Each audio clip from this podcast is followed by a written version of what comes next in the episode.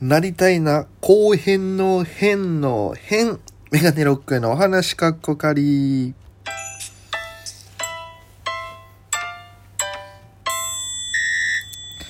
さあ、ということで、えーご視聴ありがとうございます。えー東京でピン芸人として活動しております、メガネロックへと申します。よろしくお願いします。あ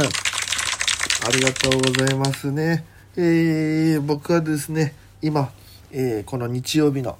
夜7時ですか、えーだんだん暗くなってきた時間帯にですね、部屋の電気を暗くして、一切の明かりを灯さず、えーやっております。旗から見たらね、なんかもう今にもサイバーテロを起こしそうな、えーそういう風貌の雰囲気出てますけども、イメージしやすいですかね、その方が。えーまあ、そんな感じでやってるんですけども、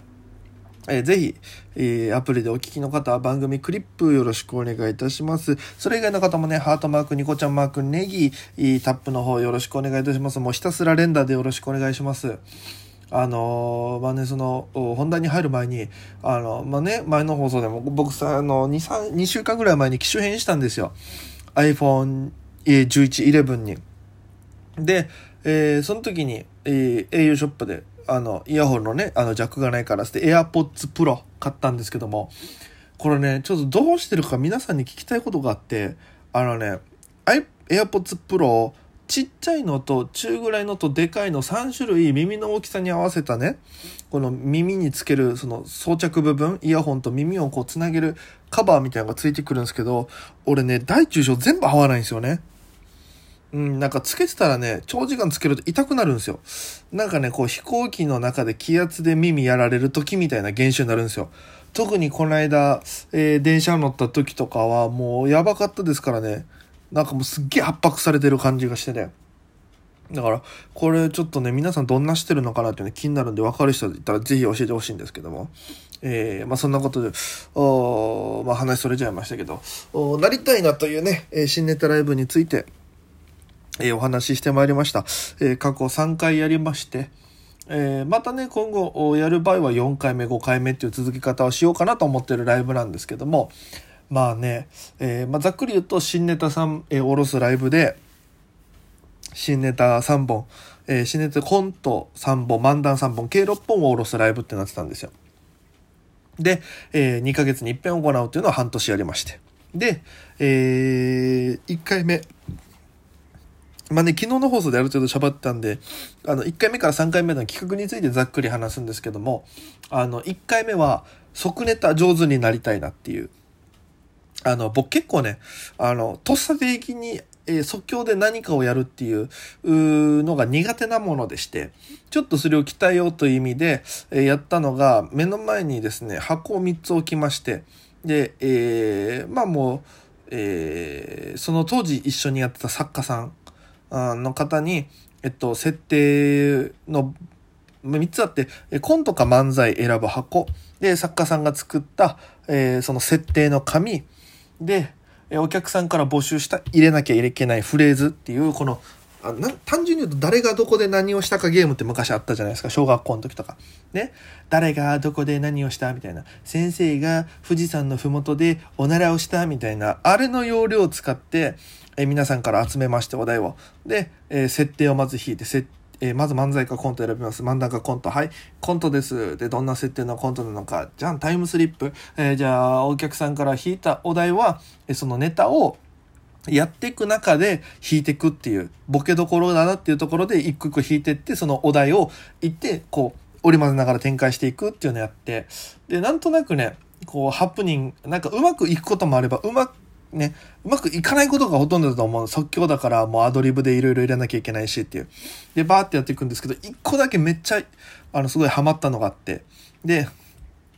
えそれが、えーまあ、僕がラジオの、ラジオ、えー番組っていう、う紙をコントの設定引きまして、で、コントで。で、こういろいろ読んでいくんですけども、なかなかね、いいのが出てこないんですよ。なんか、なんか僕の、なんか入ってたの牛丼だったかな？牛丼かキン肉マンどっちかだったんですけど、僕の牛丼のコーナーみたいな、僕はこのコーナー行きたいと思います。続きまして、僕のって言って引いたら牛丼って書かれて、牛丼のコーナーつって、えーまた拙いね、えネタでどうにかつなぎながら、で、あの、システムとして、やっぱね、あのー長くやってもあれなんで、作家さんがもうダメだと思ったら、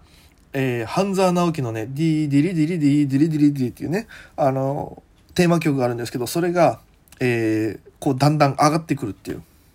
違う、半沢直樹は違うや。あれだ、あれだ、スターウォーズだ。のダスベダ、ダーダーダーダーダーダーダーダーダーの音が、こうだんだん入ってきて、それと同時に照明がどんどん暗くなってって、強制終了みたいなシステムを作りまして。で、えー、やったんですけども、最後に最後につってだんだん暗くなってきたから、えー、じゃあこの番組のスポンサー、一番僕のことを応援してくださってるですね、えー、スーパーサポン、スポンサーはって言って弾いたら、FEC って前の事務所返したんですよ。一番その日受けましたね。ドカーンって。一番もう僕のことをね、辞めた人間なのに、そうやって辞めてもな応援してくれるって一番俺がやりづらいわみたいなのドカーンって受けて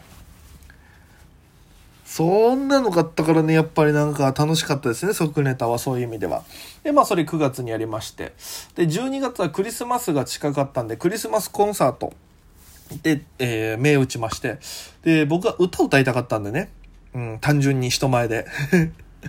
だからカラオケ大会みたいなニュアンスにならないように、えー、まず僕が、えー、一番ね得意な歌えー、吉幾三の雪国をわ、えー、一番歌いまして、で、その後で、えー、この M 会っていう沖縄で飲み会してて、えー、やったりとかしてたんですけど、そのメンバーのマイケルっていうね、えー、音楽やってる、うん、やつがいるんですけど、そのマイケル、男ですけどね、呼んで、えー、マイケルに一曲披露してもらって、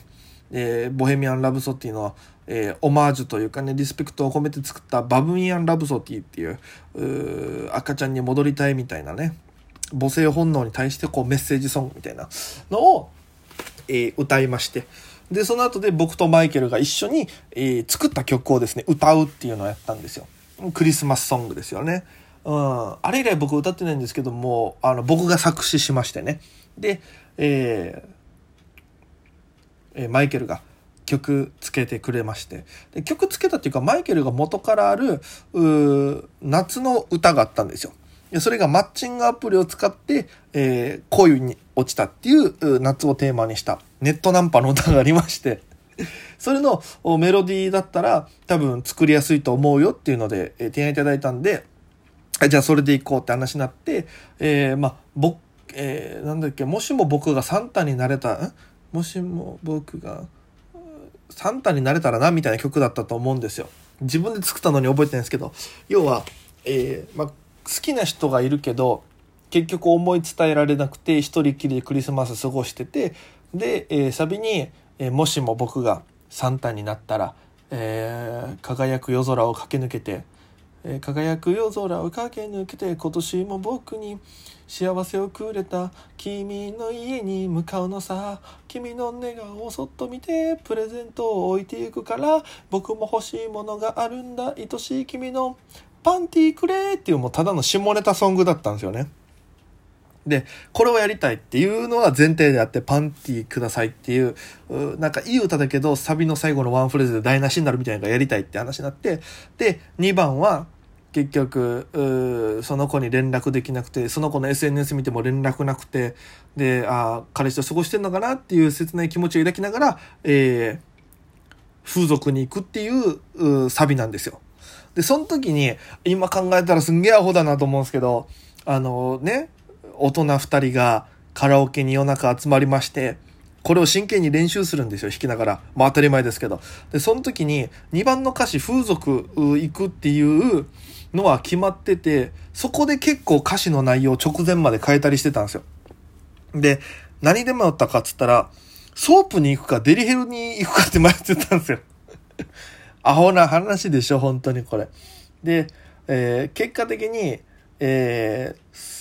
えー、デリヘルにして、で、えー、インオフモーってなって、マイケルと話した結果、えー、フィンランド人もびっくりのインランなことをされるからって、フィンランドとインランって、フィンランドとインランだけかけたフィンランド人もびっくりのインランなことをされるからっていう、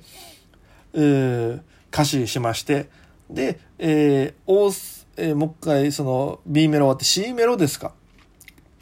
の部分はもうお賢者タイムっていうことが入って、ただただその好きな人に対する思いを歌ってまたサビに行くっていう。これね、やっぱ曲作りは面白いなと思いましたよね、その時に。うん。あの、歌ネタを決定戦これで出ようかな。絶対一次予選で落ちますけど。いやでもなんかね、歌ネタっていいなと思いましたよね。うん、その時に。うん、なんかやってて気持ちいいですからね。笑い取れる気持ちよさと、えー、その歌ってる気持ちよさ。これはね、何事にも変え難いなと思いましたから、その時に。で、えー、3回目。えー、これが12月にやって3月、3回目は2月にやった、えー、その僕の師匠でもある牧菱さんをお呼びしての二次会司会のあれこれっていう。このお話はね、前回、前回というかちょっと前のラジオトークの放送で二次会の話っていうのでね、えー、もうしちゃってるんで、ちょっと今回はそこはもう軽く流す感じでいきますけど、えー、牧菱さんの司会テクとか、えー、今まであった、えー、出来事とか話して、で、最後だったんで、もう牧菱さんに実際にビンゴ大会をやってもらって、で、えー、要はそこで牧菱さんのビンゴのね、すごいテクがあるんで、テクニック。それを見てもらって、牧菱さんも次の詩のことにつながればいいなと思って、それをやって、で、あの、すごいね、トータル、な、一、何万円分という景品、何千円分、何万円分という景品を自腹で用意してくださって、で、えー、なんかもう、ペアランチです、おめでとうございます、みたいな当たった人に。で、ペアランチです、おめでとうございます、つって、もうお客さん、わーって喜ぶじゃないですか。えー、ペアランチはね、これあの、パスタとミートソース入ってるんでね、あの、誰か食べてくださいっていう、その、ペアランチ券じゃなくて、ペアランチできるグッズを渡すっていう、またそれもね、マキビスさんならではの、えー、ボケ方で盛り上がったりとかしてるんでね。えー、ちょっとまたこれはね、また、え、誰か呼んでまた東京でもね、新ネタレバーやってみたいなと思ってるんで、ぜひその際は、え、遊びに来てください。よろしくお願いします。ということで、本日もお時間でございます。ご視聴ありがとうございました。それでは皆様また明日ですね。そして皆様また今夜